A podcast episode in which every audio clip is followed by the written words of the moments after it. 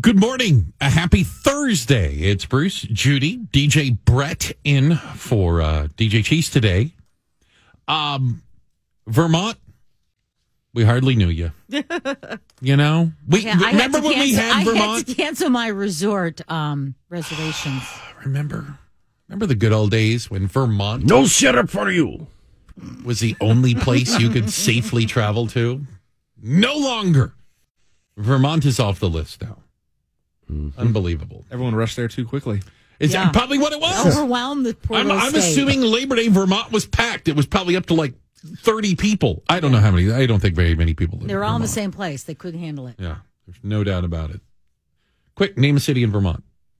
Exactly. There's- Nobody knows anything about Vermont. no idea. Mount Vernon? Is I, oh my gosh, I'm still trying to think. We'll go with Mount Vernon. You're going with Mount Vernon? That's that's cheating because there's probably a Mount Vernon in every bleeping state out there. There's Okay. one here. Yeah. We have a Mount Vernon. See, I'm gonna Still go. counts. I'm gonna go with somebody syrup. you think there's a syrup Vermont? Okay. I know there's no Chicago there. What's a very popular name? Johnsburg. Hmm, it's a good one. Clinton. There's always a Clinton, isn't there? Mm-hmm.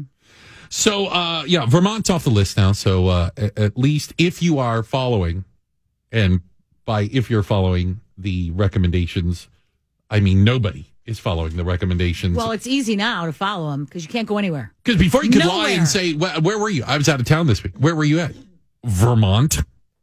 Oh, well, Vermont was safe to go to. Yeah, no, there's nowhere like that.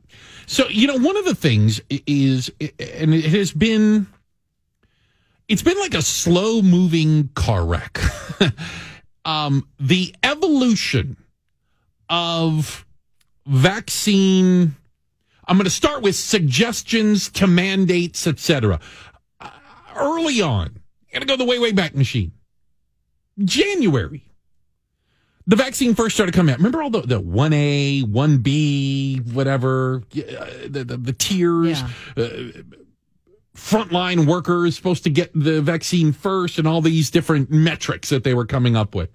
And until it was available to everybody, um, businesses were, you know, hey, when it's your turn, we hope you'll get it. So we were on the hope principle. Okay. And uh, we went from the hope principle to the wish principle. You know, we really wish you'd get it, you know, if you're going to do it. Um, and then a few months go on, the vaccine's available everywhere. You've got, uh, you know, you got the United Center. They'll uh, come to your house. literally come to your house. They're handing them out at the Costco. Uh, you know, you can be walking down the line. The, per- the person will just stick you in the arm if you want.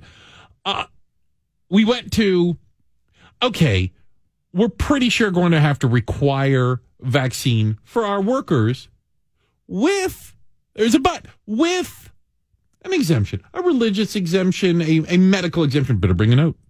Better bring a note.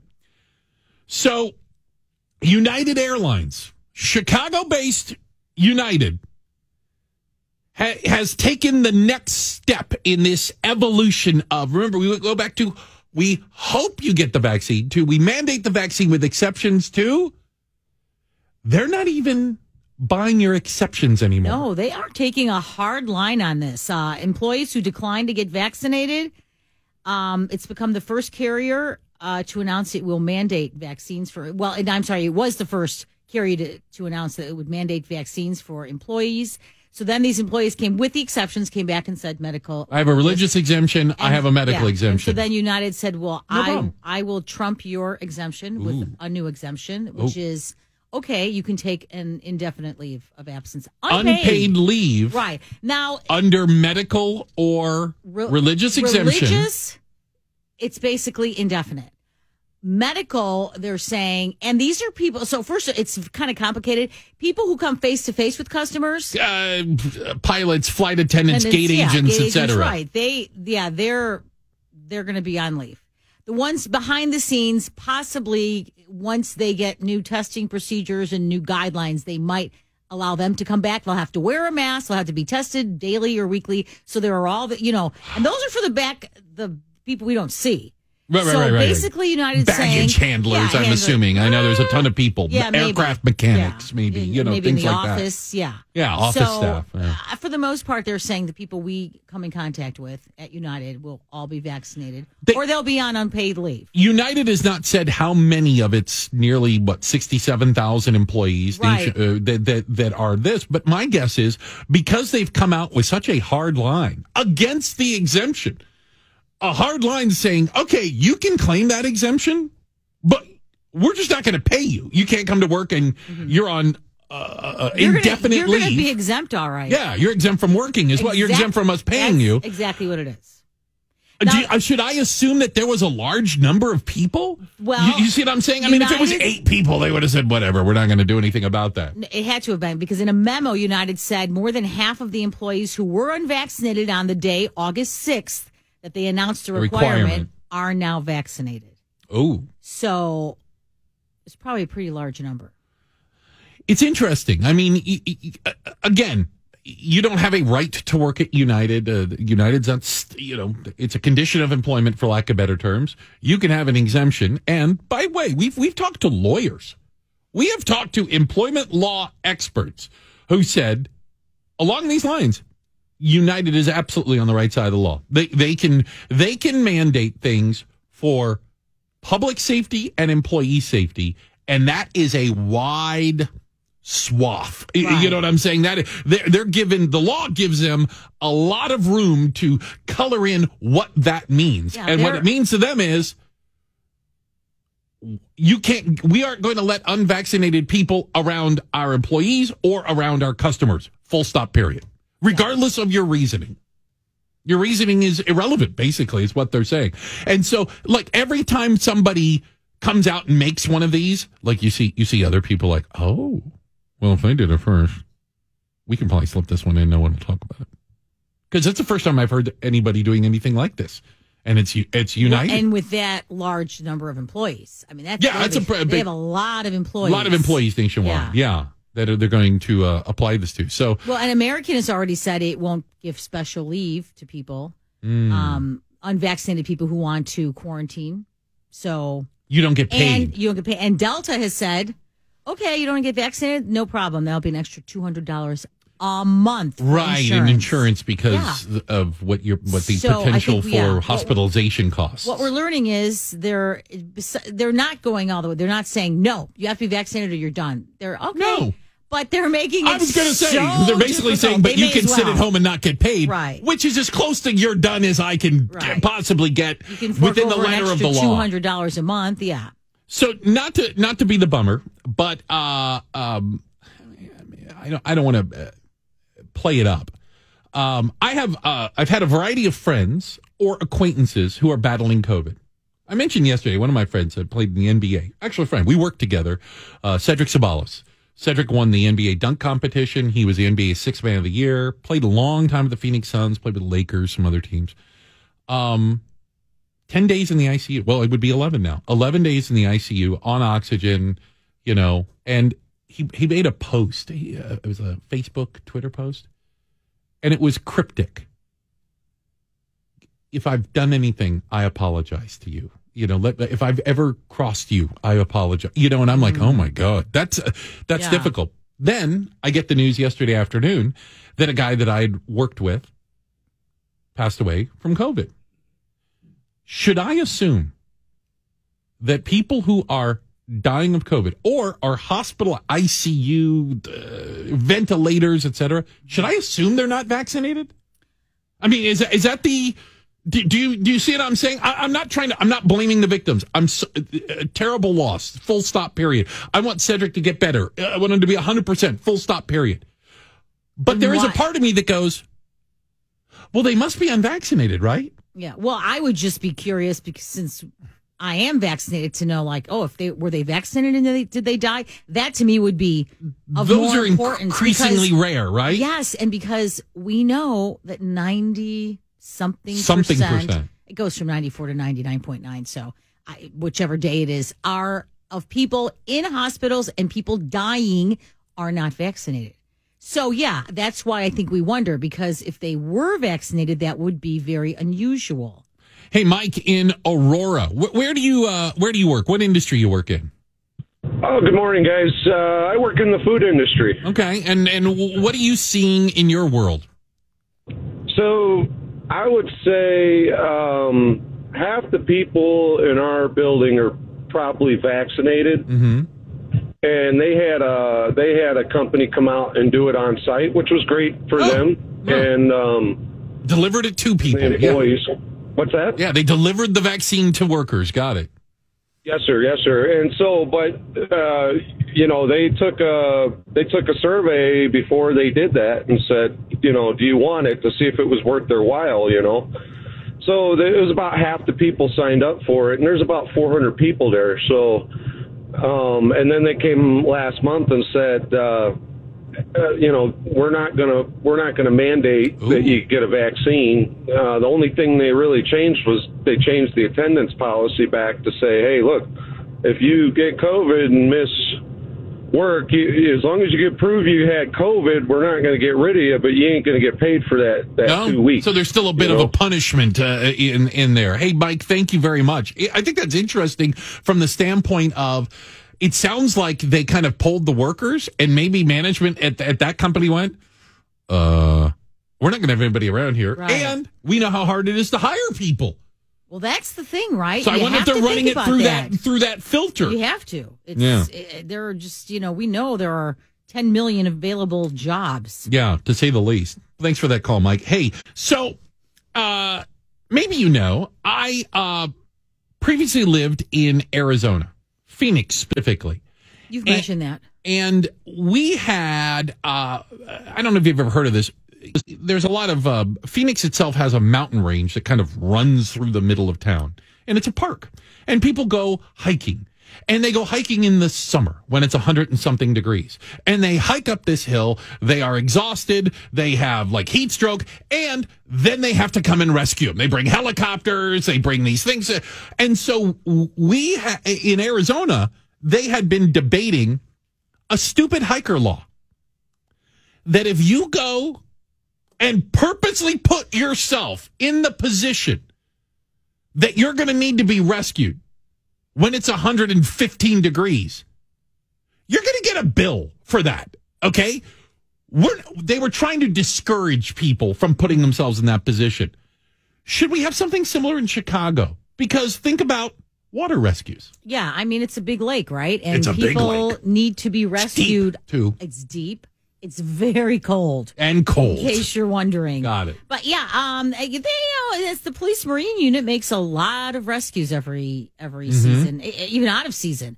So, and they just uh, recently rescued three people ahead of Tuesday storm. You remember? Yeah. Tuesday storm, which kind of wasn't much, but the wind was really bad. And so the, obviously it whipped up waves. Yeah, there were the warnings not to go in the Here- water. Yeah, here's the thing about weather nowadays. Yeah. Um, we know like a week in advance. I now Yeah. know today, it's Thursday, that it's going to rain next Tuesday. Literally, I heard that today. Yeah. So there, I mean, I knew, I think we all understood there were severe storms, potential for severe storms. So, uh, you know, a couple paddle boarders went out and um, they were, you know, started to paddle away, and sure enough, got swept out into the lake and needed and were in distress and needed to be rescued. Where do you draw the line? So where do you draw the line between a genuine accident? Because, you know, hey, if you're calling 911 or you need to be rescued or you need help, it's a bad day. It's a bad day. While as in favor I am of like a stupid swimmer, stupid kayaker, you know, law, mm-hmm. it strikes me that the end result would be maybe people wouldn't call for help because they'd be worried they're going to get a bill. Yeah, well, there is that, right? Right? Absolutely. I mean, you know, some people don't call an ambulance, right? Because They're afraid they of how much it costs. and they try to drive themselves in. So, I yeah, there How do you is that. discourage these people though? Because another thing is, um, and I, I go back to Arizona. We have these uh, underpasses, and when it rains a lot, they flood, and people drive into them. And then they sit on the hood of. You've seen it before. Yeah. They sit on the on on the roof of the car, and they wait for someone to come um, come and rescue them. We do charge those people because they put barricades up, and if you drive around the barricade and drive into the water and get stuck, you pay. You pay. Yeah. Well, I mean, look at the hurricanes. Okay. there are always a certain number of people that don't leave. They don't evacuate. But it's not Mandatory leaving in and of itself. You see, So, well, we've we've talked about this. That sometimes people just can't leave. They don't. They don't have anywhere to go. Right. They don't You have see the where the- money. you to- see where the fine line gets. But there are people. you're worried about looting. You're worried Yeah. about people. You know, But, you leave. yeah. So there are people who, for other reasons, then you know they they safety aside, they're like, yeah, I'm going to stay. I'm Mm-hmm. Going to ride it to me out. to try Yeah, I want to see a hurricane. I don't think we're going to That be. was me. I Yeah. tried to see. Oh, believe me, to I know many people like you who are always I like, wanna I want one day, one day, I want to experience a hurricane. They wouldn't let me. I tried. I'm like, do you really though? Yes. So those people now they're on top of their roofs and they need to be rescued. Yeah, Yeah. it's. I'm a super good swimmer. I didn't think I was going to need rescue. Yeah, I would say bring a boat. Have a boat handy. Bring a boat. You know, just have one handy. um, I believe me, we flood here enough in the Chicago Yeah. area with boats. We need boats to, to get to people. How do you judge when somebody though has made again an error to the point that listen, we told you not to do this. We told you again not to do it. We put the signs up not to do it. We put the barricades or the yellow police mm-hmm. tape. You did all of that. Here's your bill for five grand because you know Chicago Fire had to come and rescue you. Right. I mean, it, it would probably be hard to prove, right? That's my thing. Yeah. As as But good I as think- it sounds, because I want to I want to shake my "Arr, you people. Because the flip side of this is, and one of the motivations behind some of these stupid hiker, stupid driver laws, whatever they are, is you're putting the rescuers in danger. They have people. We, we've had divers who have died Right. trying to rescue people. Trying to rescue Yes. people. I mean, the water's dangerous. That means it's dangerous Right. for the rescuers as well. I feel like if there's a red flag out Red and you go in the water, You go in the water. You there you've now you've broken the law. If if that Ooh, were a law, okay. I mean that would be to me pretty black and white. Yeah. You know there are gray areas. If you go underneath the chain link fence, right. you know, and sneak in, yeah, and right. sneak in, and I you know we've had that happen in our some of our state parks. Yeah, that now you've you've taken that risk. Now mm. if you're just out on the lake, the weather does turn. and crap happens. Yeah, stuff happens. But, you know, in this case, Tuesday, we knew there was a storm brewing. Yeah. The, the waves are already whipped up. Are you assuming everybody knows the weather? I guess we get back to that. Didn't you know there was a storm coming, dude? I don't. I don't. I don't watch the weather. There is that. I'm not sure I would know what the flags out on the beach means. Ooh. Really? Oh, I've been to the beach. I mean, I- much. You don't I- think I have a- red in Yellow general is kind of a stop type thing? I'm just throwing it Do out there, not Bret. Just throwing it Yeah. out there. I- like, I- red, I- red means go, right? I don't have a lot of experience at the, at the Chicago beaches. Fair enough.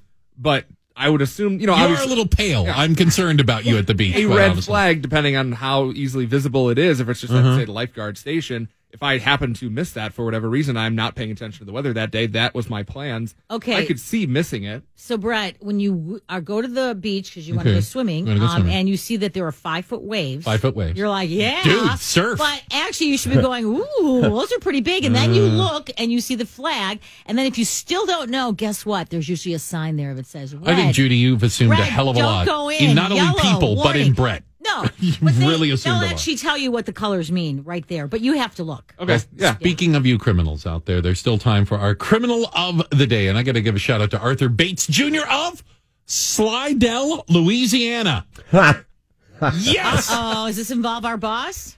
Yeah. Boss Stephanie, do you know Arthur Bates Jr.? Uh, who should probably be doing a little research before he attempts his insurance scam. Allegedly, Bates was trolling the local gas station Quickie Mart looking for an easy payday. Now, his scam is to walk behind cars backing up, throw himself to the ground, roll around, and wait for the dough to pile up, right? Well, hardly the first person to try this. Arthur apparently is the first to try this with the new Tesla. He tried his stunt, and the Tesla driver drove off, unaware of Bates' presence behind him. After calling police, Arthur cranked up the acting, complained of a variety of injuries, even received treatment from the EMTs. The cops tracked down the Tesla driver who was facing a hit and run charge until they remembered oh, the Tesla records and stores video of the backup camera. And the scam unraveled, showing the driver never struck Bates and catching his Academy Award performance in high def. Eventually admitted to making the entire incident up, was arrested for false swearing with the intent to cause an emergency response. Ooh, that'll teach you. So for picking exactly the wrong car to try out your shakedown, you, Arthur Bates Jr., are the Bruce St. James Show criminal of the day. All suspects described above should be considered innocent until found guilty in a court of law, no matter how crazy they are. I actually have pictures of Arthur from the camera. He should be charged for the lying- rescue of the police coming out. on the ground. You can check it out at the Bruce St. James on the Facebook. We're going to jump into the six o'clock hour, taking a look at the big stories that people are talking about. Be Rhett, kick us off. If you thought that 2021 was a more violent year in Chicago, I did. you would definitely be correct. Ooh. Chicago has already passed the total number of shootings from 2019, and uh, we're just at the start of September. Oh, It's a long way to go. Judy? Uh, well, if you thought it was safe to travel to Vermont, I did. Sorry to say, Chicago has now added that last state to its quarantine advisory list. So basically, the city is saying nowhere is safe to travel. Chicago based United Airlines is saying to its unvaccinated employees, We see your medical or religious exemption, and we're just going to make you stay home without pay anyway. All right? Careful what you wish for, apparently, in the world of United. So, one of the things, and, you know, it's, it's, it's, I think we're at the point now that if you received the vaccine, I want to say it was nine nine months ago. They're saying so January. February, if you were one of the earlier yeah. people, right, who got it, that you um, should be considering be in line for a third shot, a booster shot, which are going to start uh, September twentieth, I believe, is what they said, and and how that's going to roll out. It's still not clear to me. By the way, I asked Well, the doctor President- the other day. he says I'm still not clear Yeah, on it. President Biden's supposed to talk about that today, actually. but there is a it's a it's an interesting discussion and it's one that i will acknowledge i probably have some i have some mixed feelings on the latest should i call it a plea from the world health organization who tom rivers abc news correspondent joins us right now tom good morning Good morning, Bruce. so the head of the World Health Organization, who, um, he's urging nations like the U.S. to forego the third shot. Yeah, this is kind of a mantra he's been he's been uh, rolling out for for a few weeks, if not months, actually. Uh, he was calling for a moratorium uh, from the the wealthier countries, the U.S., uh, European Europe. countries, the U.K., Israel, saying, "Look, um, yes, we we had these studies last week and showed that." Uh, you know, it does wane. The vaccine does wane a bit, but nothing dramatic. And he says the more important factor is to uh, take some of those mountains of vaccines that stockpiled in places like the UK and and and throw them out to the uh, to the developing world, the poor countries. Uh, the rationale is that uh, you know the variants are going to come from somewhere else, and they're going to wash up on the shores of the UK. They're going to wash up on the shores of the US. You're going to have to deal with it. So if you get them vaccinated, that uh, kind of mitigates against uh, more of these variants coming down the line. Hence, you're doing yourself a favor. That's kind of the rationale. And uh, he also said basically, when you're talking about boosters, maybe revisit the subject early next year. You're way ahead right now. Forget about it. Help out some other countries right here, right now. Get into the new year and then say, okay, maybe now we can think about a booster. Do we know yet how that's being received? I I think uh, probably is being ignored. Uh, his Yeah. Plea for a moratorium was basically uh, answered with uh, deaf ears. So certainly over here, uh, they're saying, look, we're we're planning on rolling out the same thing. You know, the U.S. is September 20. Here they're talking late September for uh, vulnerable and the elderly healthcare workers. Then, you know, working certainly in this country, working down the demographics. Then you get the 70 year olds. Then you get the 60s. Blah blah blah. So they're gonna they're gonna work it out kind of like they worked out the initial vaccine campaign here, uh, the first and second shots.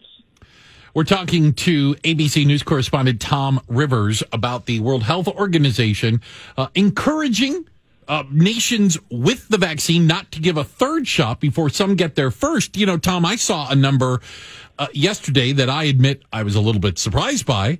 The continent of Africa, was it like 1.7 billion people? Is at three lot, yeah. three percent vaccinated. Yeah. Three. And so it's I get the idea like do yeah. you do you protect yourself or do you understand that the African variant or whatever c- could really decimate us, regardless of how many shots you've had. Well, it's interesting. You know, you, you bring it up, and it's like you know, we all kind of get blinkered views of the world. Here we got up about what uh, first shot adults here about ninety two percent. Two shots for adults here is about eighty two percent. It's really high, and you kind of go, well, yeah, the numbers are are getting that way on the continent as well. Not quite as good, but but but heading that direction. And you kind of go, well, yeah, yeah, the whole world is kind of doing. Well, you're absolutely right a lot of countries they just you know, they they can't get their hands on uh, a box of uh, vaccines to administer you know a hundred doses of one shot. So it's uh, yeah, it's a real real problem. And uh, as I say, you know, we're talking about the various you know we call it the Delta, but that came from India. You know, we before that we had the South African, the Brazilian variant, the UK variant. If we get more people, and, and the goal is WHO said we want to get 40% of the world um, vaccinated with one shot by the end of this year. They're never, ever going to get there. But uh, I guess at least that's something you can strive to attain, although you're not going to reach it in the next few months. Simply, that's the case. But you can at least try again, pound the drum again, and try to get more people to donate supplies from the wealthier countries to the poorer countries. So, Tom, just to be clear, there there is enough vaccine. It's just not being distributed, correct? Well, that, that, that, uh, I think you know we talk about se- seven billion people. Uh, we, no, we don't have enough for everybody right here, right now, but we do have stockpiles. We've got millions of doses, certainly in the UK, um, and there's going to be in other countries as well on the continent here that they're just simply not going to use.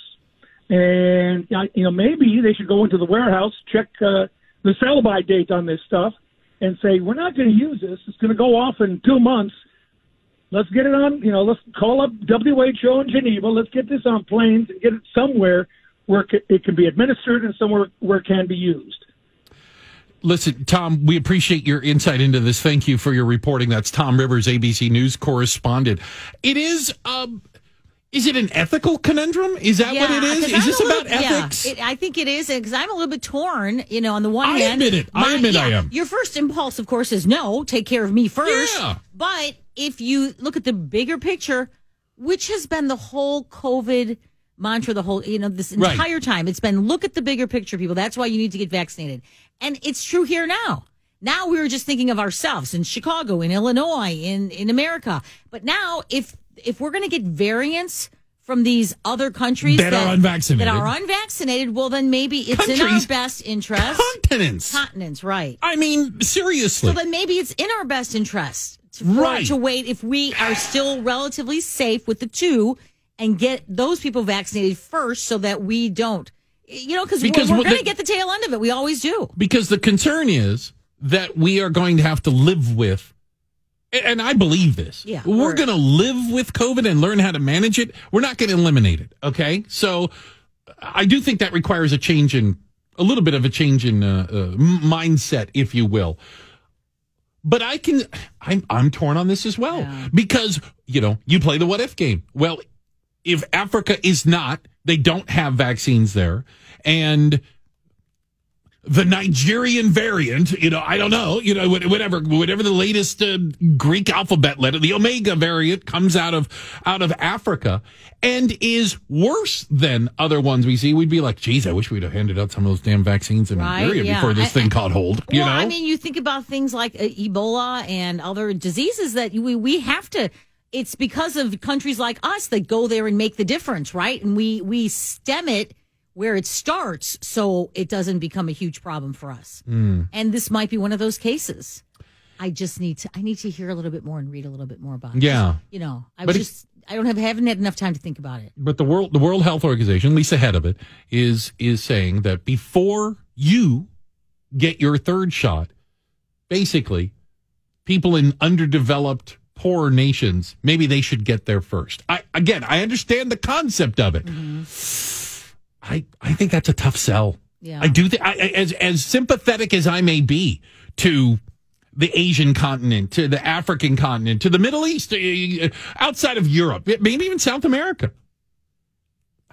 I'm like, you know what? Maybe we just need to kind of, you know, We need to take care of ourselves. We need to do we need to do what we can to defend ourselves, not knowing what the next thing is or where it's it's coming from. Happy Thursday to you. It's Bruce. We got Judy. We got DJ B Rhett over there. Don't forget, bro, you got infant producer Miranda over there. Infant producer Miranda, maybe she's the, the closest to uh, childhood. And maybe she hasn't had her childhood ruined yet. You know? Just wait. Yeah. If you, if you haven't, it's coming. Okay. What now? Sorry. Go ahead. I'm not ready. You're not ready to have your childhood ruined? The reason I bring that up is that uh, I think some people might have had their childhood ruined this week when they learned. So McDonald's, okay, so you had Ronald McDonald. He's a clown. That's easy, right? I figured that out pretty quick. You've got the Hamburglar. Hello? He's dressed like a burglar. He steals hamburgers. Ergo, the Hamburglar. But what was Grimace? What was he was a big purple blob. I never even thought about Grimace. Isn't that hilarious? That's sad. That is It's sad. kind of, but whatever. Grimace tear. Um, He was always there, right? he was always there, a big purple blob. McDonald's originally told people, I guess, when pressed on this, I, I, I would love to see like the, the old uh, um, uh, interview with the CEO and uh, oh, let's talk about the uh, the stock prices. Yeah, are you going to be bringing the uh, McRib back? hmm And what the hell's Grimace? Uh, so that now, had I been the reporter on the street, I would have been like, "Who's this guy?" There is that. Grimace originally was supposed to represent a milkshake. Although I would make a, Your Honor, uh, explain to me how a purple blob is a milkshake. They don't even have purple milkshakes. Uh, He doesn't even look good. He's like lumpy and you know He looks I mean? unhealthy. does. Look at you. His- his does not look like he is at a fighting weight. It's All just right? icky.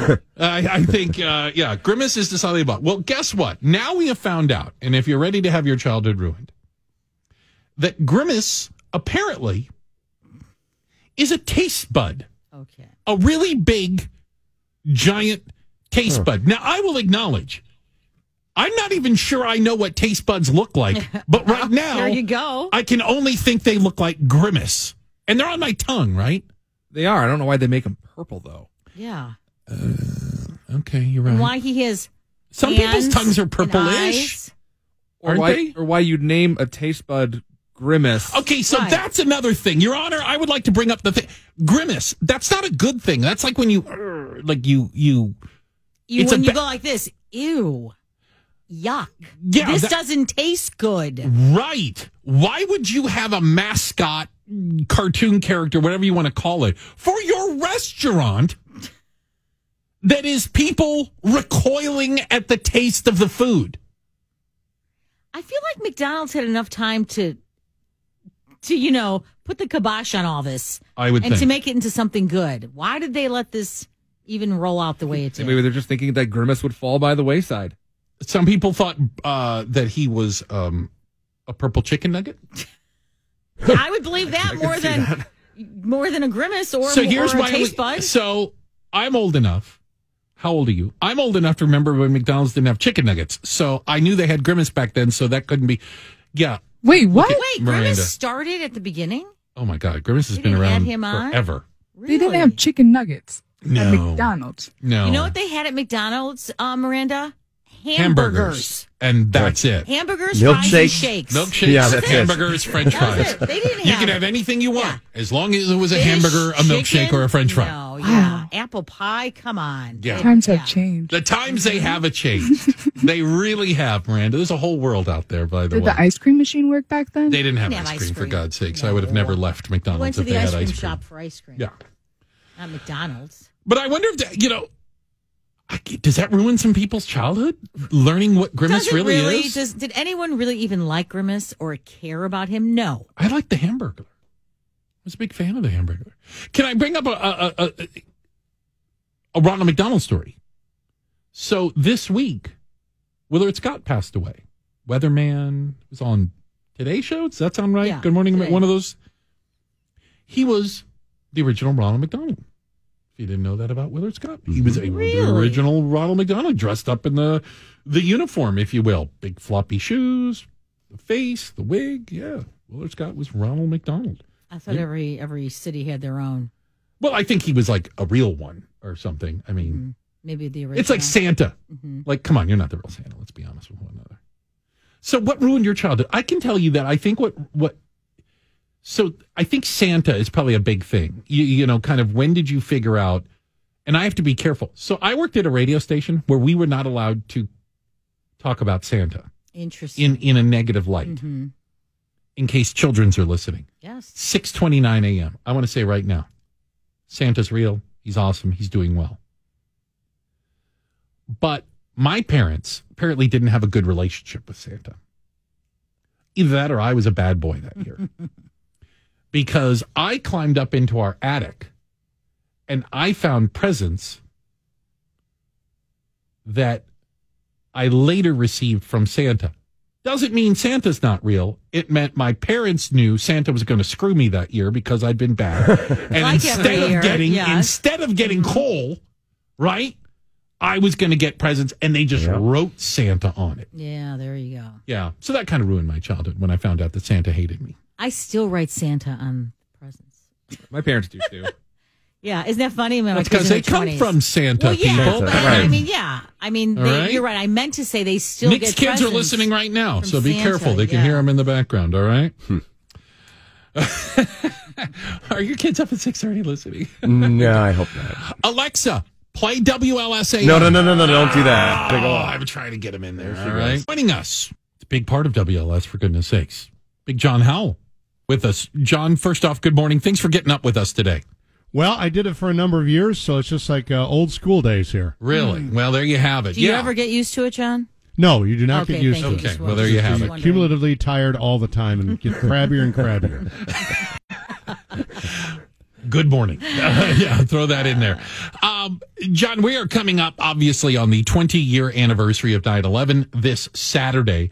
And you have um, a special. You, your show, are, are putting together a special commemorating this, including a lot of your specific, not just memories, but audio, because you were on the air that morning. Well, everybody has memories, but yes, I, for the first time in 20 years, went back and pulled the tapes out. Literally, they were in a manila envelope, cassette skimmer tapes, you know, back in those days, and uh, uh, listened to a good portion of that day, both days actually. We were on the air from uh, 5 until about 10 that day, and this is back at the country station, US 79, uh, where I worked for a number of years. And, uh, and then I was on the air most of the next day as well as all these events unfolded. But I had not listened to this in 20 years, and it was uh, it was uh, quite illustrative and stunning to listen to it all these years later, and it brought back a lot of these memories. Uh, and, and it's it's interesting to listen to because as this thing unfolded that morning, and you'll hear this on this uh, this special we're putting together, and it's going to run. I'm not sure when the station has decided to run this. I think Saturday night for sure, and maybe Sunday afternoon, um, and maybe there'll be additional times. I'm not positive, but um, uh, the information came to us in, bits and pieces, and it started, of course, with a plane crash into the World Trade Center, and almost immediately I said. Uh, this is very odd. Only once in the history of the nation has any plane crashed into a skyline, and that was during the World War II era Yep. in the middle of the night, uh, in a, fo- a foggy night, when a bomber hit the Empire State Building, bounced off the side and crashed and, and killed those in the bomber and a couple people, I think, on the ground. But nothing like we saw on that Tuesday morning 20 years ago. So it was deeply suspicious right from the get go. And in, the, in back in those days, we had a great team. Myself and Trish Biondo, we co-hosted the show, and then Christina Filiacci, well known to WLS listeners, she was our traffic reporter. Monica DeSantis was covering news, and Brant Miller was then, as he is now, the meteorologist at Channel Five. He was essentially our meteorologist, and we all contributed, but we knew what was happening when the second plane hit the building, and that uh, uh, that is the that's the, the point where I, I knew that we were going to be at war, and I didn't realize it was going to be 20 years plus. What what did that it sound like? What did that sound like for you? Well, I have it here if you want me to play Please, it. yes. It, this is the very end of Christina Filiacci's uh, traffic report. We already knew about the first plane. We are Okay. still trying to decide what had Figure happened. out what is going on, right? But I had said previous, and you'll hear it on the special, I said, this seems very, very suspicious to me. Brant Miller had already joined us, excuse me, at that point to weigh in. He's an aviation expert, obviously, a pilot. But when that second plane hit, we knew what was happening. And here's, uh, here's uh, from that, that excerpt from this broadcast 20 years ago. Christina Filiaggi, then you hear Trish go, oh my goodness, did you see that? Brant Miller says, did you see that? And you'll hear the rest. Check out the full line of John Deere products and accessories. And remember, nothing runs like a deer. That's Look at Traffic. I'm Christina Filiaggi on Chicago's US 99. Did you see that? Did you Uh, see Another that one massive just went in there. Another plane just went in the other one. In the other. Oh my gosh! Well, Was I that a second plane Yeah. hitting the other one? Second Sitting plane. the other, hitting the other tower. Well, Let we're under uh, attack. That's an act of war. If that hit the other tower, that's an act of war. Let me, I've got MSNBC on the background here. Here, here it comes. There. There it is. There it is. Another plane hit it. That's a jet aircraft. Another plane hit the other tower, a jet aircraft. Those are suicide kamikaze oh attacks. my gosh! Oh my God, this is unbelievable. Well, all of America is under attack as far as I'm concerned. Actually, Bruce and, Yeah. and Judy, it wasn't unbelievable. We should have anticipated this, frankly, but you know, hindsight's always twenty twenty. There is that. Wow, that I mean, it's chilling just to think about it I still because the reactions goosebumps. Mm-hmm. are the natural reactions that a lot of people had watching it. You guys just happen to be on the radio, like, oh my god, what did I just see? Look at this, this is happening, and and you figured it out pretty quick. We were under attack. Yeah, and then I've never been so angry on the air. I did have to edit these tapes. These I had the raw tapes, and there were some there was some language used that morning which uh, I never heard a complaint about. Oddly enough, from uh, you know the Yeah, the authorities The or the radio that be, station or the powers that be or public. But I did I did drop that out. I didn't think it was appropriate to play it again. Um, I think it'd be gratuitous, but I, I was never so angry. And then we were discussing. I was trying to constantly, and this is before us, uh, you know, smartphones and before all the different information Twitter. platforms we Yeah. have now. And Right. so constantly, and you guys know this as well as anybody, but the job, especially in those days, was to constantly, you know, reset and tell people, okay, if you're just joining us, here's what's going on. Mm-hmm. here's what we know. Yes, here's what we know to the best of our knowledge, and without trying to get over our skis, we definitely were here. I, I'm channeling uh, for those who remember this name a little Curtis LeMay in this cut. So here's what we're watching. We are watching on the uh, on the monitors here. There's been, I'll, I'll just say, an attack on the World Trade Centers at this point. Probably five or seven minutes ago, maybe as much as ten minutes ago, a first plane hit one of the towers. We saw Another plane go through hit the other and tower. crash the other tower. This is sick. It's this is sickening. just. Well, we're under attack. There you go. We're at war. I don't know how we're going to find out who does this. There's some obvious suspects here. That looked like a, a 737. Jesus. Now, how do you protect yourself against this? I mean, think about this: New York, Los Angeles, Chicago, Atlanta, Minneapolis. That was Minneapolis. John. That was John. That was an airliner size aircraft. The second one that we just saw hit. How do you protect every building in America against this kind of thing? By finding out who did this and just bomb them back into the Stone Age. Yeah. So you know that Yeah. was obviously the reaction. That was never Uh, so uh, a reaction of a lot of people. Needless to say, I think that is. We're talking to, John Howell again. Uh, John has a special going to be playing this weekend on WLS uh, of of memories of of 9/11 and the audio of John on the air that morning as this. unbelievable day in American history unfolded. You were anchoring it for the audience and for Chicago the whole time. Yeah, we wound up uh, evacuating the uh, John Hancock building. We were on a low floor in the John Hancock building, but we did evacuate most of the staff, obviously, and all of America evacuated. And we stayed on to uh, react to the Pentagon, and then we stayed on to react to uh, Flight 93 in Shanksville. And then we started taking calls, and there was one call in particular that came in from a woman who said, Well, I knew this was going to happen. And at that time, I think she mentioned Bin Laden. At least one of the callers said it's Bin Laden Oh. which I, I shut her down and I said I don't want that conjecture because we don't know what's going on yet. fair enough. And and uh, she said no, I received an email warning. Well, two or three days later, by the end of that week, twenty years ago, I, I came into the radio station. I, I got off the air, what have you. And the station manager said, "Yeah, the FBI confiscated one of our tapes today because they wanted to find out who you had on the air regarding the email warning." Oh, Th- th- so so she said she got a warning that there was an attack coming. And it Oh, turns wow. out, you know, and again, this was the this is Okay. the entire problem. The 9/11 Commission realized this that one hand of the government wasn't talking to the other hand of the government.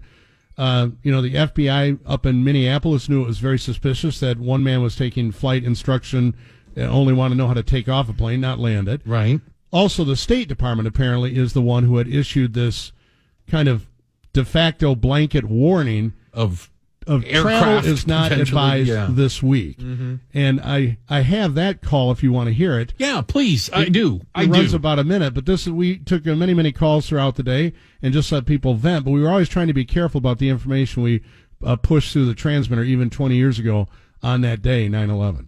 Hi, Big John. This is Deborah in West Chicago. Hi, Deborah. And uh, I get, uh, as anybody can, I get notices from the State Department every day through email, Mm-hmm. and they they sent a strong warning out yesterday that there was going to be an attack, and they already know who it is. They think it was Bin Laden. Don't don't say it. Don't say it yet.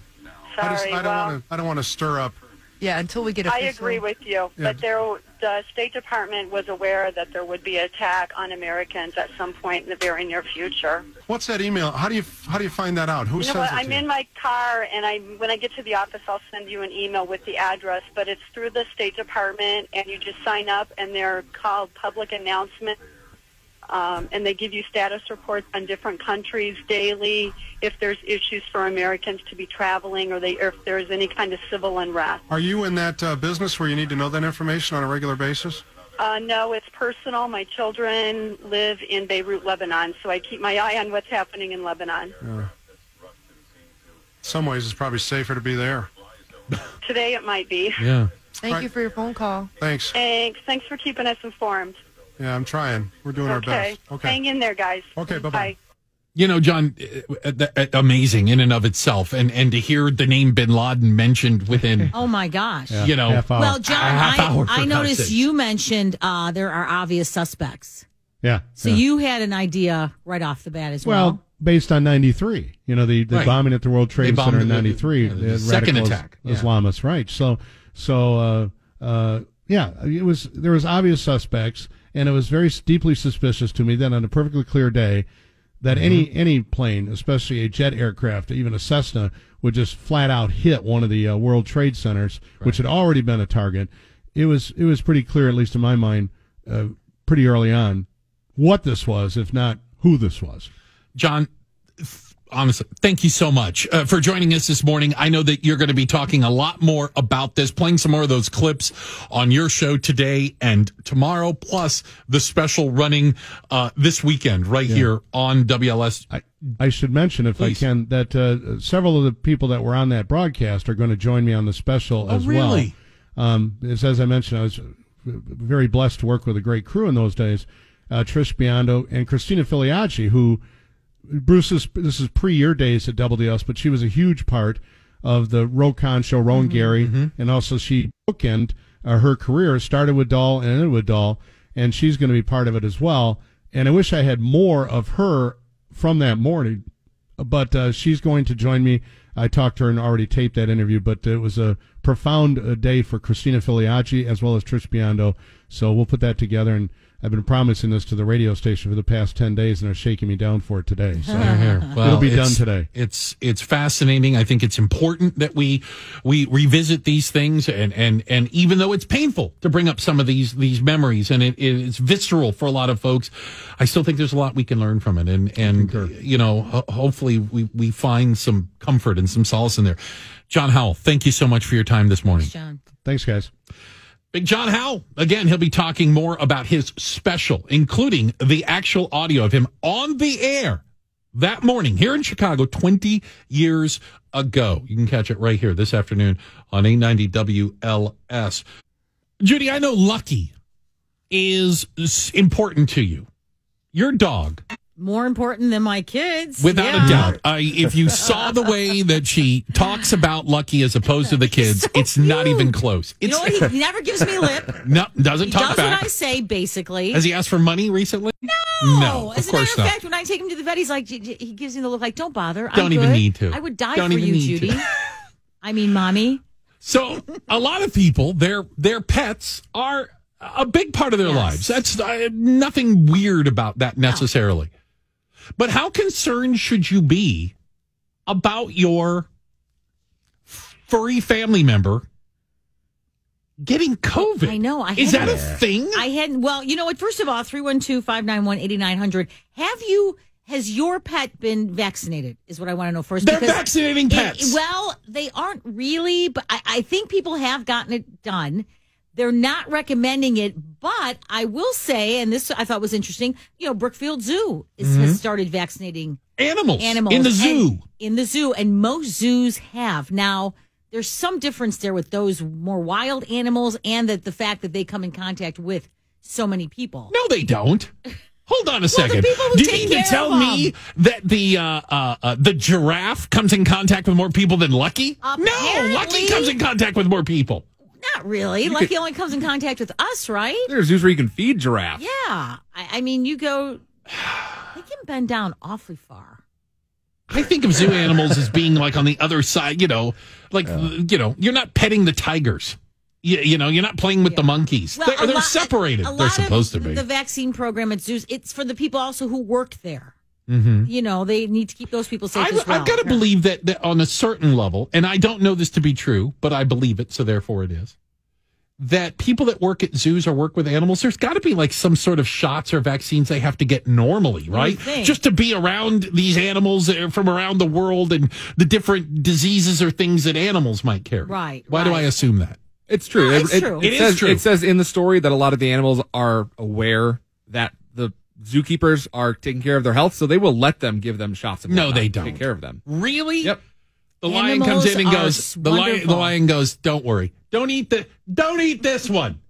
Tells the other lions. This this is a good one. All right. He he brings us steaks. Okay, Right. so the meal ticket. don't eat them. Uh-huh. All right. I totally believe that. You oh that they have that Oh, conversation yeah, amongst of each other. You know, when you have an animal as part of your family, you come to understand that they are just almost like humans. almost like humans. Well, they might be human.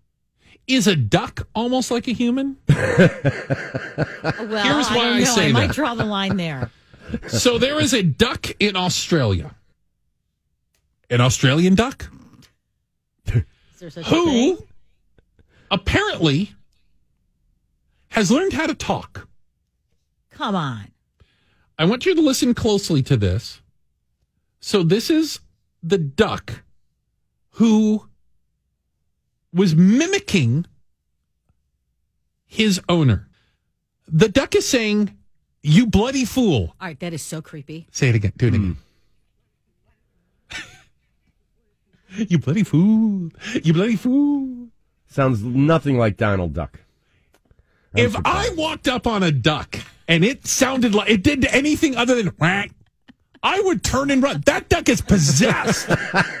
Are you kidding me? I've never heard a duck make a noise that sounds anything Again, I go that. back to my human comment. I think we've just proved it there. oh my god, that duck needs a shot, but probably not a vaccine. he had a little bit of a problem on his L's, like many Probably people not. do. you, you bloody fool. You bloody fool. With an Australian accent, apparently. Yes. Uh, uh, do, do all ducks in Australia talk with Australian accents? Well, duh. Hello, they're Australian ducks. Why wouldn't they? Yeah. All right. Joining us right now to talk about some of those numbers, Alderman Ray Lopez, representing the 15th Ward. Good morning, Alderman. How are you? Good morning, everyone, and yes, happy Thursday to you. Happy Thursday. You know, I think that we, we saw the numbers. Again, uh, you just heard Bret mention it.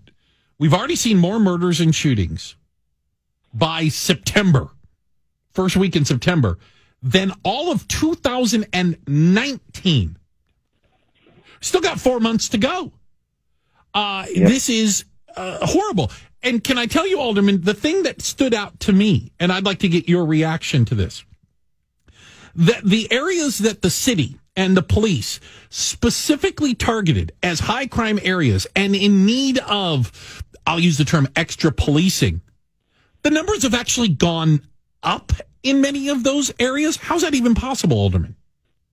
12 out of the 15 neighborhoods that Mayor Lightfoot was going to target with her flood the zone approach to crime fighting actually saw an increase in violence. And I think what we see from this is uh, a result of the mixed messaging uh, that was evident last week when you have a police department which is telling the communities of the city of Chicago to step up and to say something, see something, say something. But when they do, as we saw with the uh, shooter in the murder of the seven-year-old, as well as with uh, the National Guard uh, guardsman, the state's attorney doesn't consider eyewitness testimony to be sufficient and refuses to charge people. They let the shooter go. They let, uh, despite the fact that the commander wanted him charged with felony murder, uh, and he was overridden both by the state's attorney as well as by the superintendent of police himself, David Brown. So it's not surprising that we're seeing this increase because when the community does their part, nobody's listening. And I think we're going to continue to see this trend spiking upwards for the remainder of the year uh, because it just feels as though nobody is interested in putting criminals away. We're placating the criminal element in our neighborhoods, in our city, out of fear of holding them accountable for what they're doing in our in our city. Well, and certainly, Alderman, that's one part of the problem. But, you know, it's like, I feel like all we do, all we've done this whole year is talk about the rise in violence. Mm-hmm. Where are the solutions? Where are the programs? Where are the initiatives? I mean, wh- Well, what's- because I, can make an where is all argument that, whatever Mayor Lightfoot was trying to do isn't working.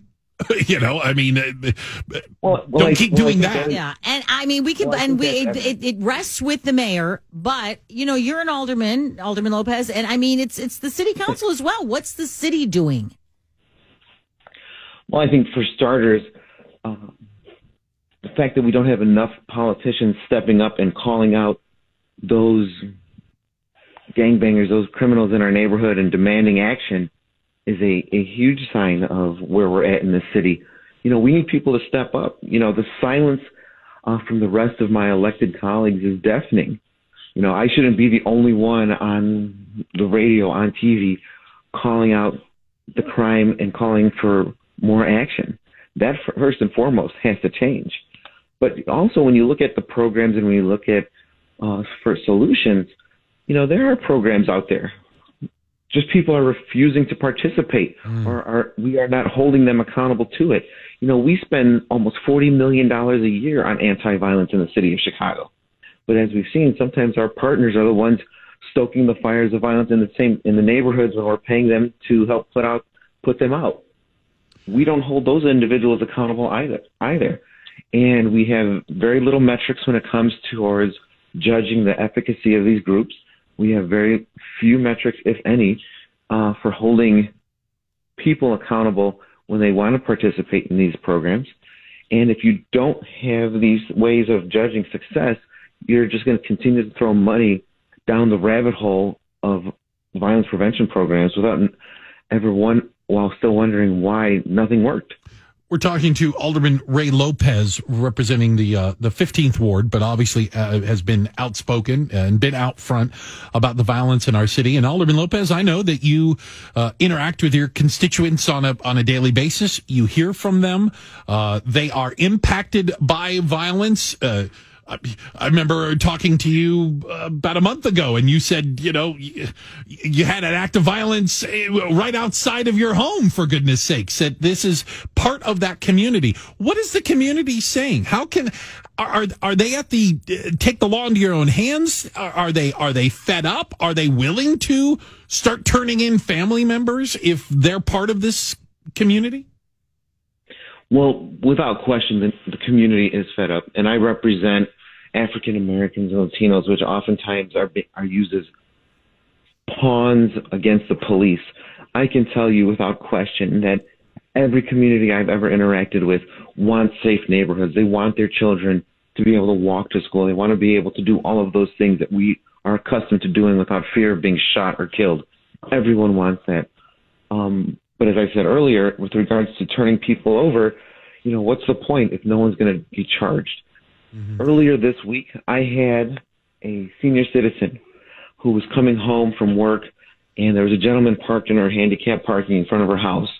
She asked that gentleman to move. In the process of moving his car, 10 bullets were sprayed from a block away because someone didn't recognize him on the block. Oh, for goodness Thankfully, that senior who has all 10 bullets, I have a photo of her with all 10 bullets in her hand, shell casings, wasn't hit by some miracle, right? Just by uh, the by bullets that went through her house Yeah. didn't hit her grandchildren. Ugh. This is what people are going through on a daily basis. And when I say people have had enough, they have had enough. And I know that they want to see change. They want to see safe neighborhoods. And I don't think we're at vigilantism yet, but at some point, we're going to get to a point in the city where people are just going to start buying their own guns Mm-hmm. and just waiting for someone to do something. You know, I think we kind of touched on that a, a year or so ago when that individual was carjacked and he shot the carjacker. Uh, and I think Kim Foxx was more interested in trying to charge him than she was trying to deal with the individuals who were involved in the carjacking. Uh, it will come. It will come to a head at some point. And Our it's- I think has to be as especially be- leaders to beat that. Yeah, and especially you know, Alderman, it's been such a bad year for kids being shot and killed. seems that way, right? you think that that would be the line? That that would be what really A really seven-year-old in motivates- your Yeah. neighborhood, and you said that's enough. Yeah. Yeah, You, 38 children, I believe, shot and killed this year, if I, if I remember correctly. It, it, it's horrible. And this is not where we need to be. We have enough issues going on uh, with the pandemic to have the violence on top of it just taking lives left, right, and center. We have to do better in this city. Your mouth to God's ears. Thank you so much, Alderman Lopez. We appreciate your time this morning. Judy, thank you. Talk to you soon. That's Alderman Ray Lopez, 15th Ward, as uh, uh, as he reacts to the the numbers that are are pretty staggering. That we've already eclipsed the murder and shooting numbers from 2019, 19, and it's September. Yeah, mm-hmm. it's only going to get worse, and the numbers will continue to do that. And a good morning. It's Bruce. It's Judy. It's DJ Bret. And really, for all intents and purposes, United Airlines, Chicago based United Airlines, has called the bluff on those mm. Who are claiming a religious or medical exemption to be unvaccinated and remain employed at United. So it was uh, last month, United issued one of their, like many companies, uh, a vaccine requirement. Okay. With the religious and medical exemptions, right? I'm only going to say, apparently, of the 67,000 some odd employees they have, a pretty decent number of them must have taken them up on it because United has gone a step further, Judy. Yes. So for uh, those workers who deal with customers, you know, pilots, flight attendants, gate agents, Okay. uh, those who've been granted a religious uh, exemption, they'll be placed on unpaid personal leave beginning October 2nd. Unpaid They'll be- leave. They'll be able to return to work only after the pandemic meaningfully recedes. That that seems a little vague in and of itself. That would be indefinite. You're on an indefinite The- leave. No response, no comment from the unions. Uh, other workers who are not uh, customer facing, Mhm. also exempted for religious reasons, will remain on unpaid leave until United develops and implements new testing and safety procedures. That is amazing, Yeah. right? So basically, those employees who medical and religious, and by the way, I've been researching this religious angle because I'm just interested to know which religions uh, ban Uh, uh, vaccine, would ban a against COVID vaccines. vaccine. Which one could you claim? Uh, apparently, none of them. Yeah. None. You know, some of them don't like it. Some of them leave it up to their members. But there is no religion that says you cannot have a vaccine. Apparently, so um, perhaps United was also reading up on that and said, and said, but, "Yeah, all but right." aren't they just calling their bluff? Well, and not That's what they're saying. They're saying we we don't believe you have a fervently held religious belief against vaccines. We think you just are an anti-vaxxer and you're going to claim this religion. Well, they said, okay, we see your religious exemption, and we're just going to put you on unpaid you. leave. Yeah. Yeah. Well, okay. Well, uh, Which apparently they, can do. Believe me, they denied a lot of them the re- religious exemption, and for those people, they now have uh, five weeks to get the shot, or they're or, or they're gone, or they're fired. or terminated. Yes. So they're not So the firing ones whose requests the- okay. for exemption were denied, they now have to get the vaccine. Right. So I thought this was interesting as well. Uh, will other companies adopt this? 312 591 8900. I I think that we've seen like when it's like dominoes, when one company like says and other, others, you know, sitting around a boardroom this morning going, well, United Airlines did it. I think we can probably get away with it. will they do this for passengers? How soon will this become a policy for pa- hmm. because it just seems like it just continues like this. And let me throw this out there. Qantas, they're Australian airline, I believe. They've got a big kangaroo on the tail of the plane. Mm-hmm. I've seen it. It's a very cute plane, right? Qantas announced only vaccinated passengers on all international Oh, yeah, flights. they've they've taken the uh, So they they are the vaccinated airline. The first Yep. one I told you it was coming, but Qantas Airlines Mm-hmm. says proof of vaccination, not negative test, not exemption, proof of vaccination required to set foot on one of their airplanes. I got to believe if United is I use the term calling the bluff on the people with religious exemptions and very maybe genuine medical, medical, exemptions, right? That they can't be that far from requiring it for em- uh, for passengers as well, right? Don't you see that? You would think so. The progression. I would assume they have the numbers in in general as to how many of their passengers are and are not vaccinated. So that might be the deciding factor. If it would genuinely hurt business enough that shareholders would get mad, I doubt you'll see that happen. Well, so here's the, and I think this is the calculation a lot of companies are going through. Do we gain more by it or do we lose more by it? Right now, there seem to be a lot of people who are concerned enough about the, the Delta variant and the numbers spiking that they are changing their behavior. Yeah. Well, I- I have it's, a- it's a matter of shutting down, right? It's, it's Right. You know, don't you now? we- can't. We're not supposed to. If you live in Chicago, you can't go to any of the Not forty nine states. Not even Vermont. Not even. Vermont. I mean, so it, you know, like companies got to be looking at that. Mm-hmm. So, I give an example. I, I, I I'm involved in a in a charity event that's not coming up for another month.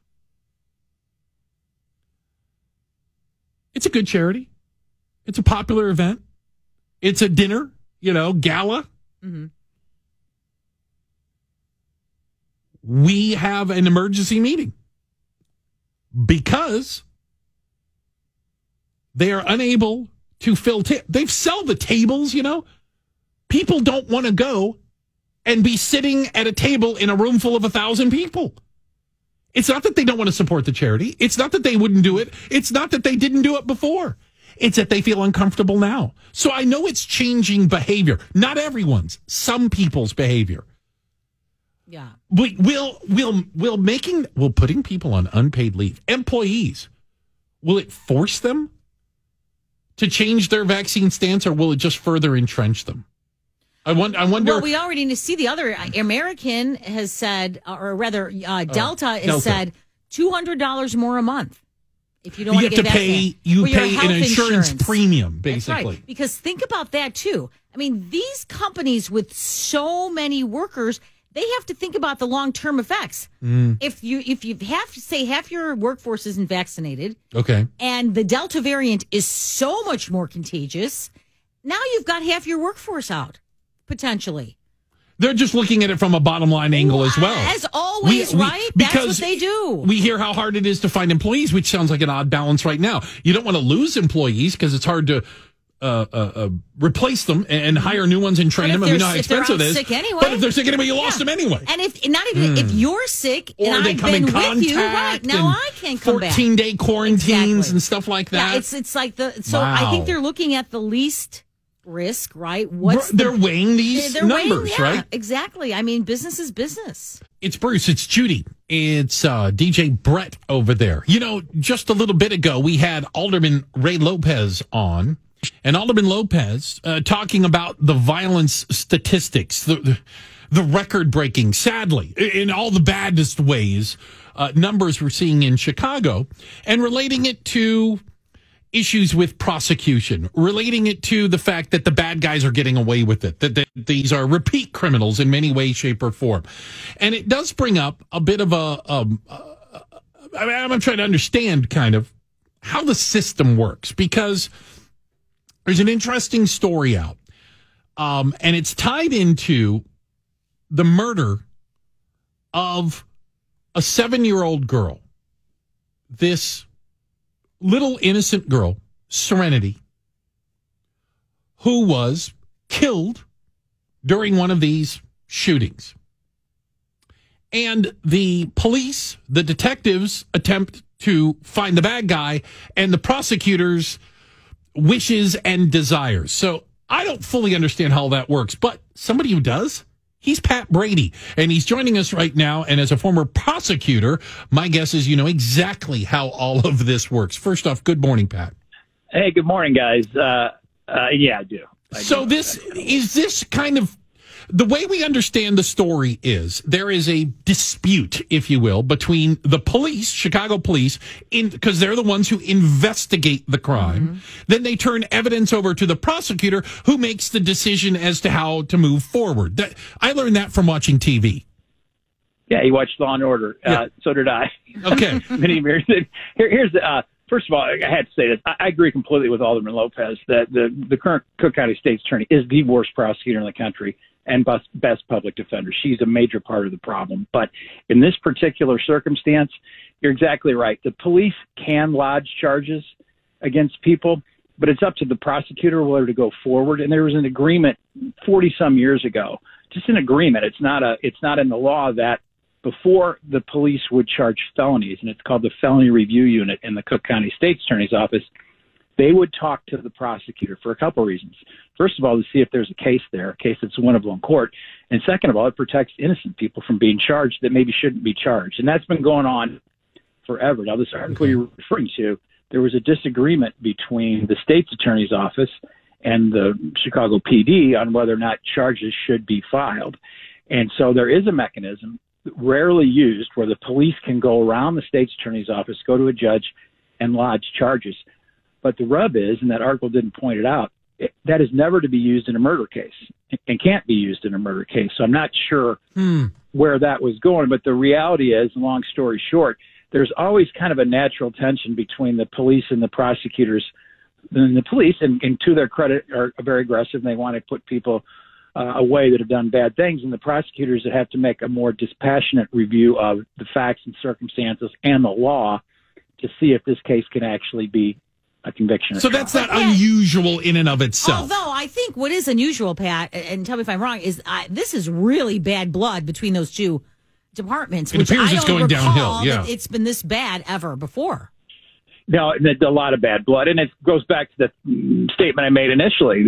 A lot of people, including me, think Kim Foxx, her attitude towards prosecution, she takes that office as a social social service office, and she's ignoring the law and making decisions on who should be charged and not based on some social premise and not on the law. And I, I, I absolutely sympathize with the police for having to deal with somebody like Kim Foxx who doesn't understand her role. Hmm. That being said, that tension, even I agree with you, Judy, it is worse in that article than I've seen in a while. That's that's a natural tension between the police and the prosecutors. The point is, come on, guys, you're on the same team. We need to get along. And so if you're having these kind of discussions that's making it into a Sun Times article, we need to have a sit down and figure this out because the people that lose out here are the victims. And that young woman, not young woman, child, Child. that was mm-hmm. was was killed. Uh, she's a victim. There's a real crime here, and we need to find out who did it and put those people in the penitentiary. Uh, yes, serenity. The little girl deserves justice. Oh, Her family deserves some justice. We're talking to Pat Brady again. As a former prosecutor, I guess here's my question. We talk about the tension, uh, specifically in this case, between the, the detectives, Chicago police, and the prosecutor. Uh, the way I understand it, the, the police say, hey, we've done all this investigation. We're pretty sure that's the bad guy. The prosecutors are saying, you haven't done enough investigation. We need more, uh, and don't go arrest the bad guy. You know, they, they, they're, they're kind of disagreeing on facts to a certain extent. Is are prosecutors worried about losing cases? Is is the argument that we just really don't like to lose? Like, is there like the batting average you want to keep up, and so you're not going to take a case that you don't think you can win outright? No, I don't think that's the calculation. But although in the U.S. Attorney's Manual, which is the federal system, there is a, a, a standard, and I'm, I'm going to paraphrase it. You're not supposed to bring a case unless it's Unless what you broke up right there. You're not supposed to bring a case unless what? I'm sorry, I, I broke up. I, uh, unless there's a substantial likelihood of conviction. Okay. Now, yeah, if you're the if you're the political figure, the state's attorney, you're going to want that figure to be high. But the reality is, you take an oath when you're a prosecutor. You represent the people. You're supposed to apply the law again dispassionately. These people, we have the evidence to prove beyond a reasonable doubt that this crime was committed, and that is your charging decision. And the one troubling thing in the article, when the and I don't blame the officer for calling up the state's attorney and basically calling in a favor, but that, that's not how it's supposed to work. You, mm-hmm. as a prosecutor, are supposed to decide on the facts and the law, and that is it. No favors, no political considerations. Listen, I'm not naive. I understand it happens, but that's how it's supposed to work. But this even seems like it goes beyond a, a political issue, right? I mean, it's almost like a. I mean, is this about like defunding the police or Black Lives Matter or you know what I mean? It almost seems like a cultural thing when you talk about Kim Foxx and and turning it into a social service point and not a criminal Oh, absolutely. If you're a police officer and you're listening to Kim Foxx talk about what we need to do to solve crime, it's not put people in the penitentiary or, or, or apply the law. It's her view of social justice. That is a problem, and I'm sure that the officers and the detectives feel that way. She, she's horrible, and this is going to continue. But I, I, in fairness to her, this is a tension that's been around for a, for a long, long time, and it will be forever. And this is kind of an extreme example, but but she's the problem. She's horrible. Yeah, and I mean, I'm all for social justice. It just seems like the oddest department to take it. It's full not the place that you should Yeah, be- I mean, be the doing it. prosecutors. Yeah. Yeah. it's just uh, No, it, it, it, Judy, I saw her speak four or five years ago at a, in an event um, with the public defender, the chief judge, and her. And I was sitting there. It was, it's mainly a bunch of former prosecutors. And when I got, I, I wanted to raise my hand, and I regret I didn't. Now, I was going to guess, is there a prosecutor in the room? She doesn't talk or act like a prosecutor. She acts like the public defender. She is the best public defender in the country. She doesn't believe in applying the law, which to me is the height of arrogance. That's not her job. Her job is to apply the law and represent victims. That's her job, and she's just not doing it. We're talking to Pat Brady, uh, not only a former federal prosecutor, but also a political analyst. Let me bring this into the political realm just because I, I don't understand. Does Kim Foxx have any chance whatsoever of being reelected? Does she have a constituency? Are there, other than criminals who she's not charging, who's in favor of, the, of this uh, uh, policy, especially taking a look at the crime numbers?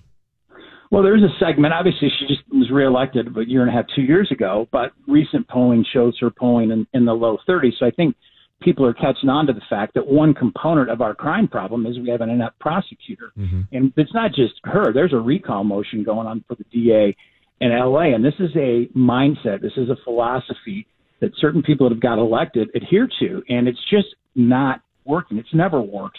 So to answer your question, yeah, I, I expect a challenge, but I'm not sure if it's going to come in the primary. The Republicans are going to have to come up with a candidate that represents the diversity in Chicago and is acceptable um, to people beyond Kim Foxx's constituency. I think they, they can do that because I think a lot of people are really fed up with her. Pat, really appreciate your time today. Thank you so much.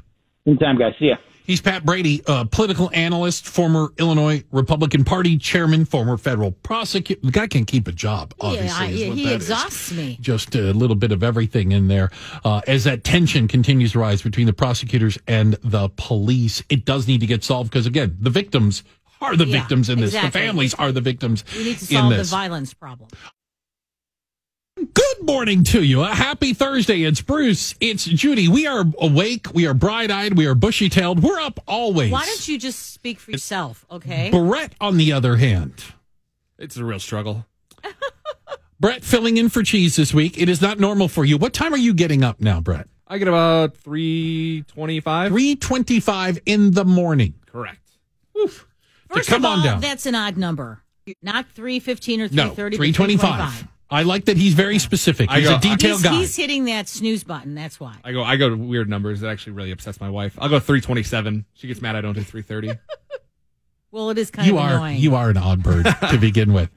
Um, well, when, but what time do you normally get up? Ten.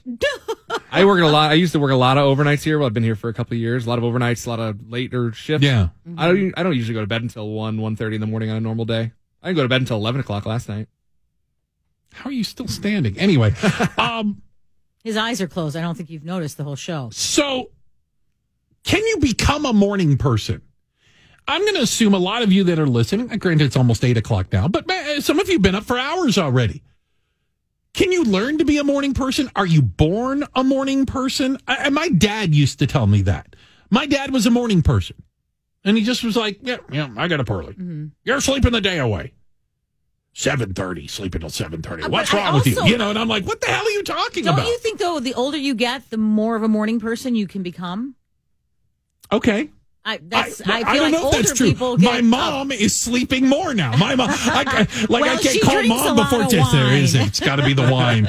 Yeah, my mom's my mom's on on on Bret's sleep schedule. She's like, ah, let's get up around ten. I'm like, what the hell is I, into I you? love that woman. You can apparently you can train yourself. I'm an example. I've never thought of myself as a morning person. I like you, given the opportunity, I'd sleep at nine or ten o'clock. You know, mm-hmm. go to bed around one, two in the morning, kind of thing. I like being up at night. I I, I enjoy the nighttime. Heck, I barely even see the sun go down now. I fundamentally like changed so that I could be up, awake, bright eyed, bushy tailed, if you will, at five in the morning now because it's a time of the day. I, I say my alarm now is set for a time that I usually only saw when I was still coming home. I'm like, oh God, I'm getting home. It's four o'clock in the morning. I need to go to sleep. Now my alarm goes off, right? It is bizarre, but you can do things about this. Um, What's the number one thing you did? having a schedule, living by a schedule, and I needed to be strict. And I, um, I use technology to help me with my schedule. Okay, my phone goes on silent mode, and it doesn't uh, vibrate, ring, or blink after seven p.m. Seven. I have a noisemaker. Uh, what is it? White noise. It blocks a little bit of the, the, the city sound out and stuff like that. It kicks on. I have an app. For, it's an app at 7 p.m. It goes on. It's also a thing for my brain where I'm like, tells your brain it's time to go to sleep. Yep. I hear the noisemaker. It's time to shut things down. I've got the blackout shades, you know, this, that, and the other. And I've told my friends, and I said, listen, I'm on a different schedule than you guys. I appreciate it. I, you know, you guys want to talk at 9.30 at night? Best of luck. I got four texts when I woke up this morning. People texting me at 10 o'clock at night, Chicago. Who the hell do you think I am? 10 o'clock at night. People text me after midnight. Who are you people? I'll tell you, there are people who are up and they think everyone else is up. Yeah. Now I, it's funny. I'm able to um because I've also had to learn how to Yeah. become a morning person. But I, I do go to bed. I don't have curtains in my bedroom because I just am that. That's how I go. Ooh, I've got those blackout shades. I do have curtains. They're it's just yeah. They're not even curtains. They're it's funny. They're like little strips of something That hanging down. count. No. So I do have the sun streaming in. I do hear the people playing softball at the park, but you know what? I've always been a really good sleeper. Okay. So I'm able to sleep. But like you, I I do actually go to bed at eight o'clock, and I've been Yeah, I'm lately. But I've been going earlier because I can't just get in bed. Sh- I don't think anyone can. You can't just get in bed and go to sleep. No, I at don't. Eight o'clock. No, it takes me a have- you while to lead up wind it, right? down, yeah. and like the, But the- that's why I say I seven o'clock. Right. I'm winding down. Exactly. I'm That's unavailable for comment after to do. seven. Gradually change your bedtime. You Yeah. got to do it gradually, and yeah. And I haven't tried the white noise, so maybe I might do that. That's okay, my, that just seems annoying. my white noise. I've got a suggestion for that works really well for me. Is I have an alarm that requires me to get up out of bed and take a picture of something that I have set in my bathroom. What? So I cannot turn off my alarm until I physically get up out of bed, turn the light on in the bathroom, and take a picture of this this little cutesy sign that my wife bought. What app is that? Uh, it's called Alarmy, alarm with a Y at the end. Wow. The, you so your alarms didn't work for you in the past, is what you're saying. When my alarm goes off, I, boom, eyes are open, I stand up, and I'm moving. Oh God, when mine goes, I hit it at least two. Oh, I don't sometimes snooze. three. No, snoozes. I'm up. Boom, Oh, I, jump get, up. I get my I'm up. best sleep sometimes during those snoozes. Yeah, I actually woke up three minutes before my alarm went off today. Oh, that's so weird. I did too. It's bizarre. I'm like, what? Oh God, because I was like, well, I can't go back down. Boom, I'm up. Let's go. Once I, am up, I got, I got. Let's start moving. I woke up. Coffee's making, the shower's going. Let's go. Let's go. and Let's I go. said I have three more minutes to sleep. Yeah, I just, ugh, I wish. Kicking off the eight o'clock hour, taking a look at the big stories that people are talking about. How about this? President Biden is expected to sign an executive order requiring all ALL federal workers to be vaccinated with no option of being regularly tested to opt out of the requirement. He's speaking tonight. Part of it, we think, is that, right, Bret? We talked about it at seven with Alderman Ray Lopez, America's favorite alderman. Violence in Chicago. Yes, it is up this year. More shootings so far in nine months of 2021 than there were in 2019 in its totality. If you want to hear that interview, Miranda's put it up at WLSAM.com and on our Facebook feed. Judy? And dozens of foreigners, including Americans, have boarded a commercial flight at Kabul airport in the first large scale evacuation since the U.S. withdrew from Afghanistan last month. Bruce? That's good news, right? I Yep. mean, that, that people are back to getting out, that in some way, shape, or form, I guess the Taliban has to allow these planes to leave, There has to allow people about having in. papers, and now, Right. yeah. Uh, so I'll eh, listen. Anybody that's trying to get out, that wants to get out, and is getting out, that's a good thing. But you know, we've talked to a variety of different people about uh, uh, n- not only the, the the pullout and the disaster. I think almost everyone can acknowledge uh, the last month has been, but everything else that went on there, and trying to understand more about it. So, joining us right now is Sheldon Knutson. Sheldon, good morning. Good morning. Sheldon and I went to high school together. I'll throw it out there again. Santa Rita High School, go Eagles. All right. Sheldon, is there anything you want to tell us about Bruce? Oh God, here we go. No, I think it's safe to say he's a, he's been a good guy all along. Wow, look at that. All right, all right. So Sheldon, uh, you know, like many people do after high school, we go our separate ways, and you went down uh, a path that ended up with you literally being in Afghanistan. I'll let you tell a little bit of the story about kind of what took you uh, and your your your your career. Well, I joined the Air Force uh, about four years after high school, and my last year in the service, after 25 years, I spent in Afghanistan as the deputy director of maintenance for the the NATO Air Training Command. And once I retired, I then became a contractor and worked with the Afghan Air Force very closely over the next uh, few years after that. Wow. So until the beginning of 2020. And we hear a lot about the that term contractor. And just so, what did you do? So basically, I oversaw the production control of the aircraft maintenance going on, making sure that the aircraft were getting repaired in a timely manner and everything was being done according to regs and re- all that stuff. And so, you were a private citizen working for the military. Correct. Basically, it was a military contract, but I was a, a civilian contractor Right. working over there. Okay. So Sheldon, you when did you leave, actually leave Afghanistan? You were last in country when? February of 2020. Okay. I went home uh, for the birth of one of my grandchildren, and by the time I was ready to go back, COVID had shut everything down, so wasn't able to return. So I, I'm going to ask a couple different questions, and I don't know. We we did not plan this ahead of time. I like learning and being surprised and things.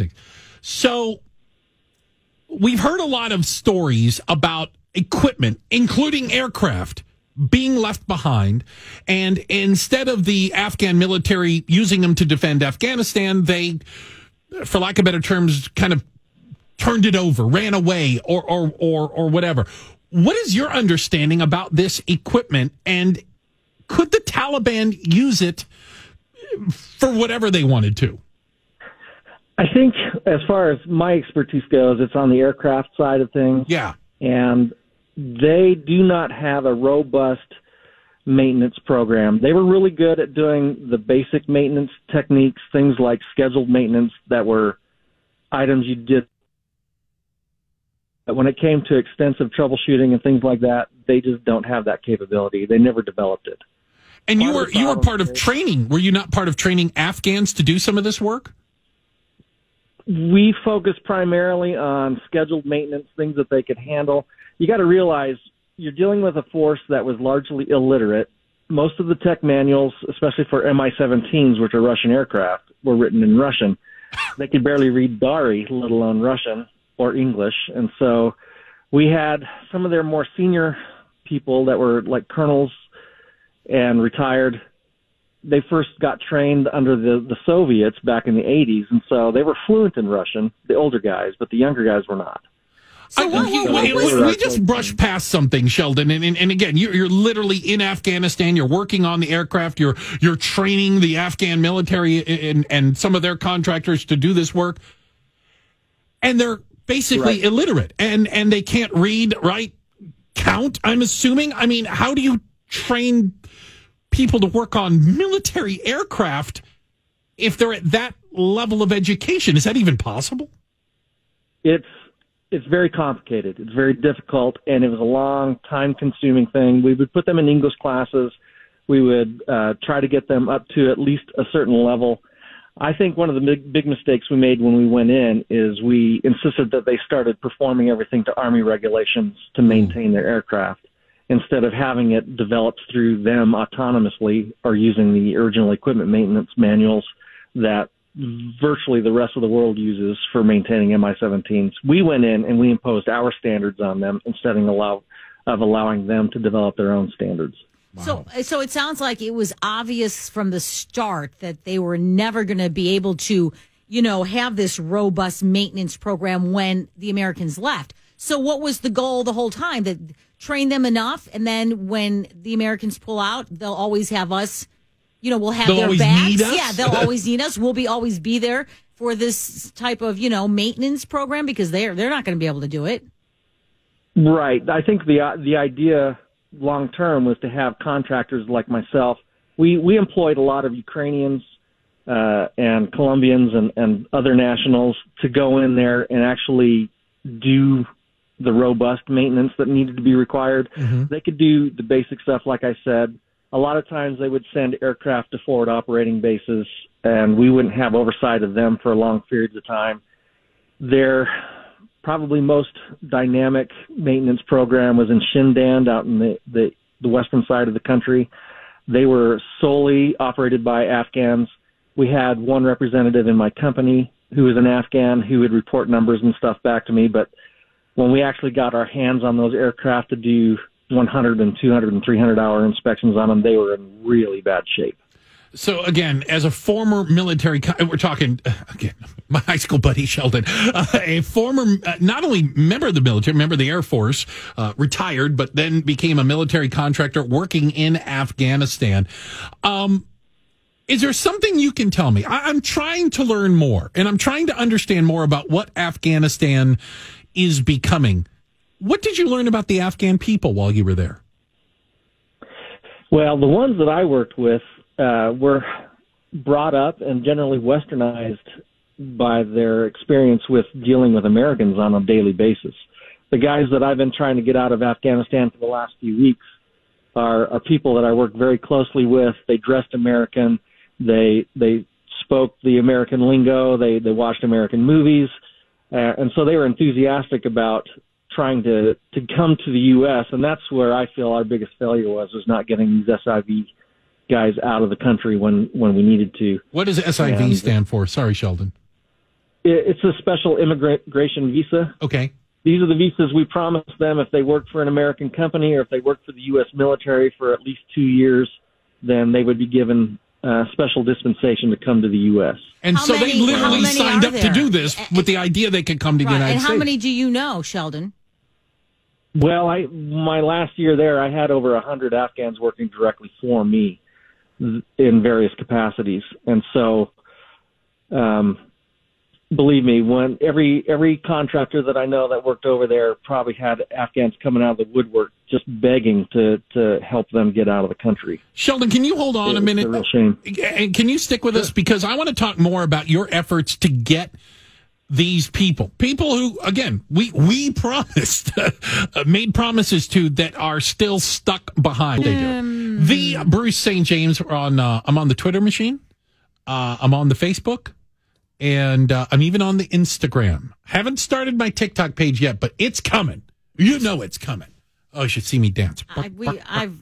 Oh my goodness! Yeah, it's going to be fantastic.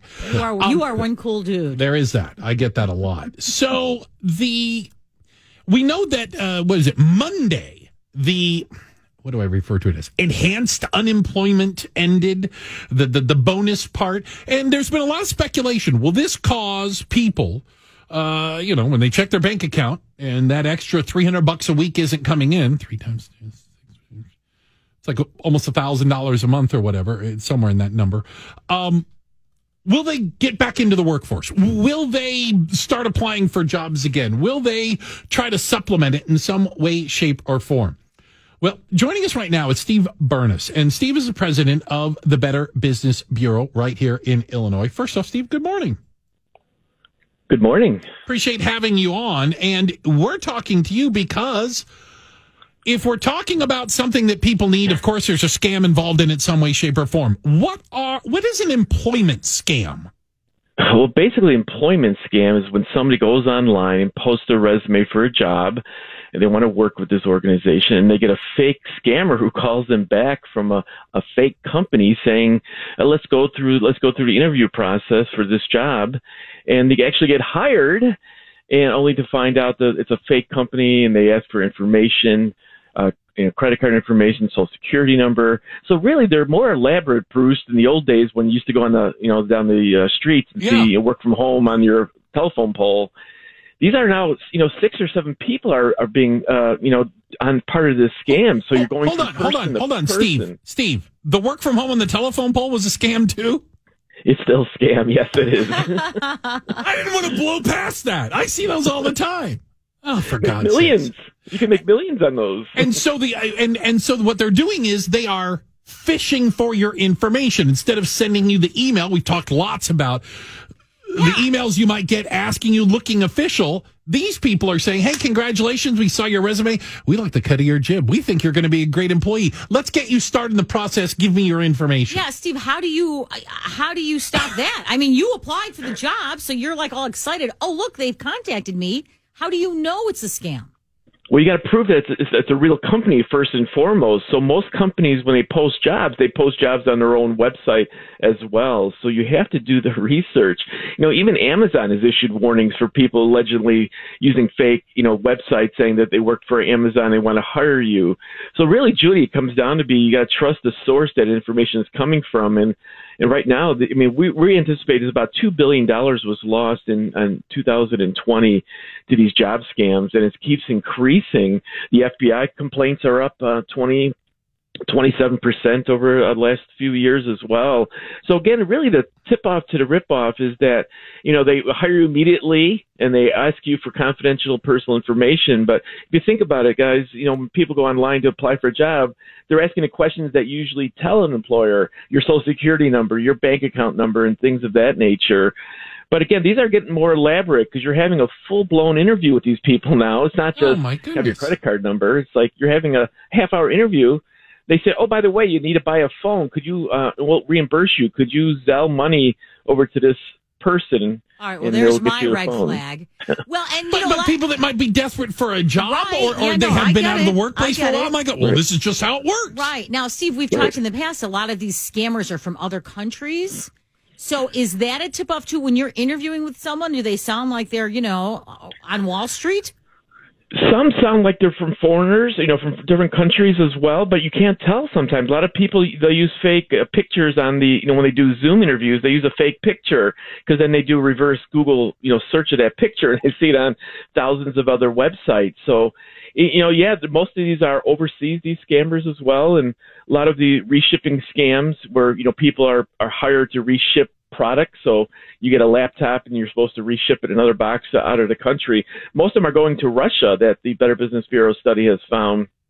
So they are overseas, but Jude, you can't tell anymore. You know who's any where anybody's at today because of the technology that uh, you know allows for that. And in the old days, it was misspelling and grammatical errors. That seems to be gone right now. I just savvy scammers. I was going to say, you know, it, and it really is. Again, we're talking to Steve Bernas, the president of the uh, of the Illinois Better Business Bureau.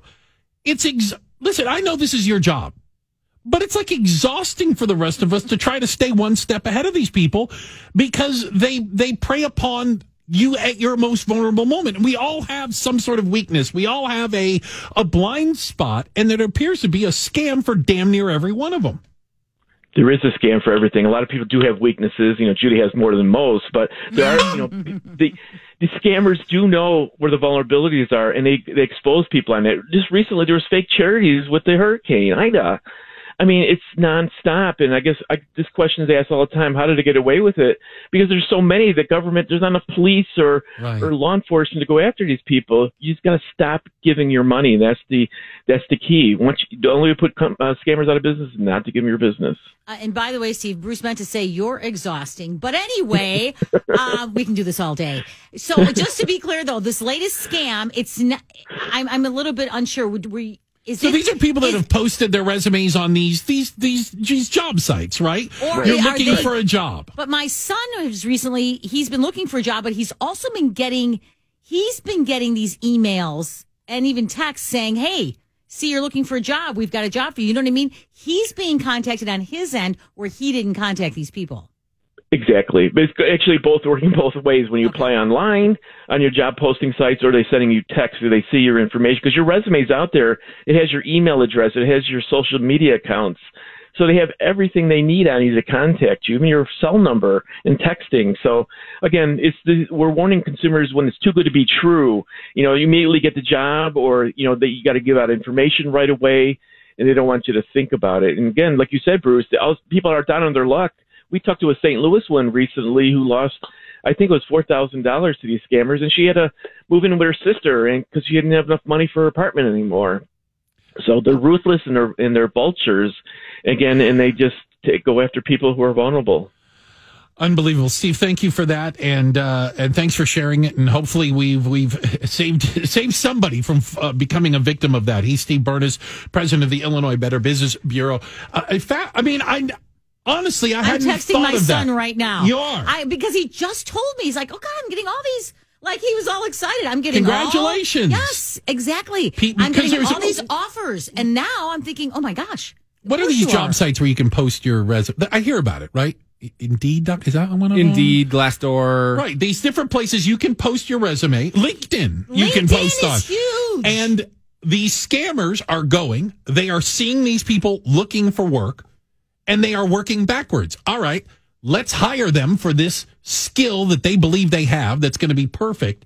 And we'll mine them for information or money while thinking they've just been hired, they got their dream job, and uh, they start they start Monday. That's why you go on LinkedIn to to uh, Wow. you know to coordinate with other people. I mean, if someone on LinkedIn emailed me and said, "Hey, I saw your resume that you posted, or I, I Mhm. just saw some of your credentials," and it would I would I would not think it was a scam. I would at not. all. Absolutely, because Actually, I would because nobody would Well, want to yeah, hire me. you But that's separate from that. But, But I I just wouldn't. wouldn't. I wouldn't. My default wouldn't be somebody's trying to scam me. No, that's the whole point of Yeah. LinkedIn is to is to get to know other people and, Wow. and you know be in a group. And uh, this is terrible. This sounds like a little bit of breaking news, if you will. According to AP and their sources, President Biden has already signed. That's right, has already signed an executive order requiring all ALL federal workers to become vaccinated. Judy, and it appears they're not interested in your exemptions either. Well, it, it's uh, still unclear about those exemptions, but yeah, from what we're reading, it looks like all federal workers, and you know what we've been talking about earlier. Even if you have an exemption, good luck trying to prove it. So, uh, you know, this is going to be interesting because I I know the um the post office, uh, the United States Postal Service has in the past, the very recent past, uh, the union has taken a uh, pretty hard stance on this, saying you can't tell our you know employees, our members, that they have to be vaccinated. So There's about there's over two million federal workers. federal workers. Now, some of them are already vaccinated. Uh, you know, I, I saw the latest numbers. What we're near seven, 70 percent of adults or whatever, but that's still a pretty sizable number. If you use sixty percent on the low end, seventy percent, and the thing that I'm seeing, and the, the the question that I have is, are people going to quit over this? And if the answer is yes, where are they going to get their next job? If this becomes the norm, if this becomes the standard, we mentioned earlier, United Airlines has given the first week in October deadline.